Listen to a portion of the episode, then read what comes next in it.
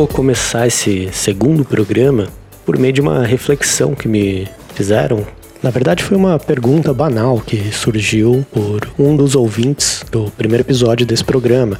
Eu mandei o piloto, obviamente, para algumas pessoas à minha volta. É sempre assim que a gente começa, né? A gente manda pro nosso amigo. E aí eu, óbvio, mandei para aqueles meus dois amigos, a companhia que eu comentei que ficava em terceiro lugar ali, aqueles colegas que estão reluzentes no retrovisor de Rubinho Barrichello que eu comentei. Enfim, era uma dúvida sobre edição assim que me fez refletir.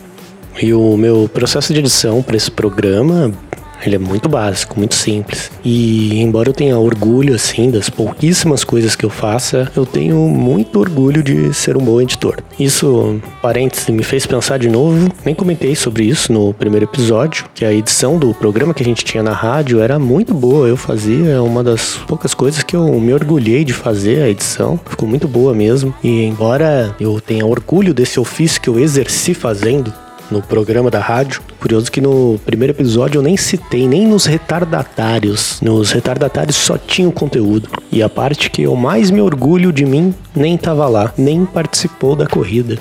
Enfim, não é sobre isso que a gente vai falar hoje. Só que, voltando a falar sobre edição, eu posso dizer que realmente eu tenho uma técnica assim com poucos. Eu, eu me formei para isso, né? Eu estudei muito para isso. Eu sou formado nesta área, né? Então, além de ser uma coisa que eu gosto, né, que me dê prazer, eu tenho uma certa propriedade neste campo. Mas, enfim, voltando aqui, me perguntaram como que você acerta o final do programa com o finalzinho da música, que sempre tá ali no finalzinho exato da música e o programa acaba e sobe o som, né? Tem aquele efeito. E perguntaram para mim como que eu consigo fazer isso. E na verdade não tem muito segredo de edição nesse quesito. Você começa editando pelo fim. Primeiro você acerta o final. Ou seja, você ajusta o fim primeiro para depois fazer o começo. Então, pensando bem, essa pergunta não é tão banal assim, porque a vida poderia ser assim, né? A gente ajusta o final dela, ajusta o final da vida como a gente quer que acabe, para só depois passar pelo processo de vivê-la.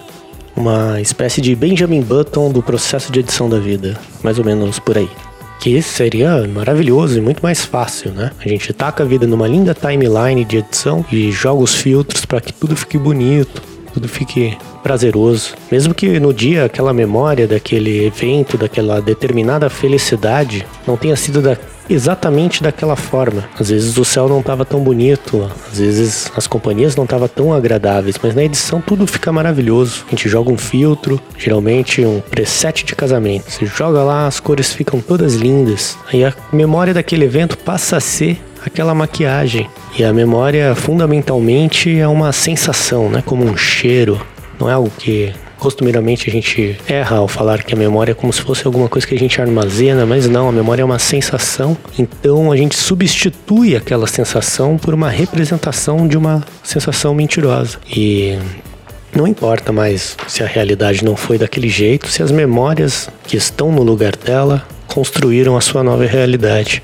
Sendo bem, não é exatamente um Benjamin Button da edição da vida, porque não é sobre nascer velho, mas sobre poder editar a sua vida como num sonho, como você sonhou que ela seria, ou que ela devesse ser.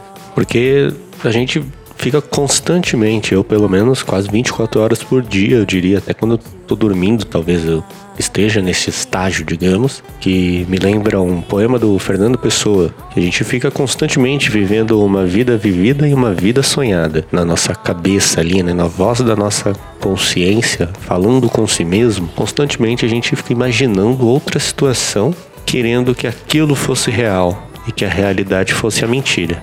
E não sei se vocês fazem isso, né, de conversar com si mesmo, mas conversar com si mesmo, né, discursar para si é um também é um bom treino, digamos, de elaboração de discurso.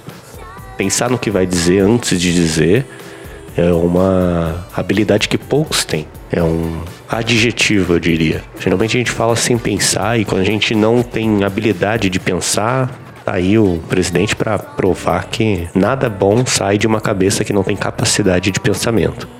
Mas um discurso, né, quem não sabe, assim, eu vou tentar definir aqui.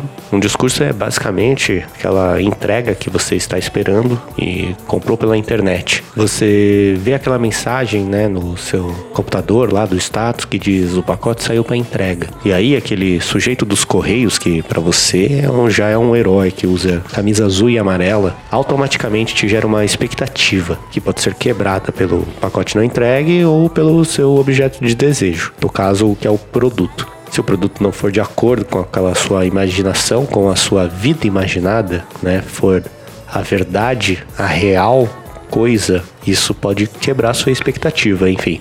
Existem inúmeras variáveis para que aquele discurso se confirme e se molde de acordo com sua expectativa. Então, basicamente, o discurso seria essa relação do herói de amarelo e azul, seria a estrutura do seu discurso. Sem ele não há como entregar o seu objeto, e então a gente poderia chamar ele também de idioma, de linguagem, enfim. Depois desta estrutura do discurso, nós temos também o objeto da mensagem propriamente dita, que é o seu pacote, que está em posse desse entregador. Ele possui o pacote nele. Todo esse processo dele sair da central dos correios até chegar até a sua casa, a sua residência, onde quer que seja, é contido de inúmeras variáveis que a gente não pode nem consegue imaginar. É uma variável contida em ruídos. Isso que deixa tudo muito belo, na minha opinião, porque o ruído é o que dá a sensação, né? O feeling, se você for persiano, é a emoção, é os ruídos que fazem o discurso ser interessante, porque se todo mundo falasse o que pretende dizer e todo mundo entendesse aquilo da forma literal, sem ruído nenhum, o mundo seria maravilhoso demais, seria a vida imaginada, então não seria a vida real. E aí, por fim, você recebe aquele pacote que pode até ser inesperado, né? Como um boleto do fim do mês, ou esperado como um produto que você deseja adquirir, comprou e está há tempos ali, comprou no site chinês e está há quatro meses esperando. Acontece. O que importa, na verdade, é qual a expectativa que você tá sobre aquela mensagem que você deposita naquele herói do correio para satisfazer sua ignorância. E essa metáfora do discurso eu acho linda. A vida também pode ser sobre isso, né? Não é como negar, a vida é sobre assumir discursos. Assumindo discursos, emparelhamentos de signos, você também assume posturas políticas. E por aí vai. E nisso, né, na nossa analogia, se a gente conseguisse editar a vida, a gente poderia escolher os momentos certos de discurso, elaborar antes da vida acontecer o que nossa vida propriamente deveria ser, porque a edição é sobre time, né, o momento certo, o tempo exato, que também conclui de uma certa forma que a gente é péssimo em edição brasileiro, porque a cultura do brasileiro, como havia dito no primeiro episódio, que a gente está sempre atrasado porque eu, principalmente, me sinto sempre atrasado em tudo. Né? Sou um legítimo brasileiro, atrasado pela vida. Só ando adiantado, à frente mesmo é das frustrações. Sempre perdendo time, como um relógio que atrasa o pulso quando tá perdendo a pilha. Pensando bem, eu sou um péssimo editor, então, porque sempre que eu percebo o timing, ele já passou. E aí você fica preso nessa condição de que sempre você percebe o momento certo só quando ele passa. E aí o que fica é a certeza de tê-lo perdido.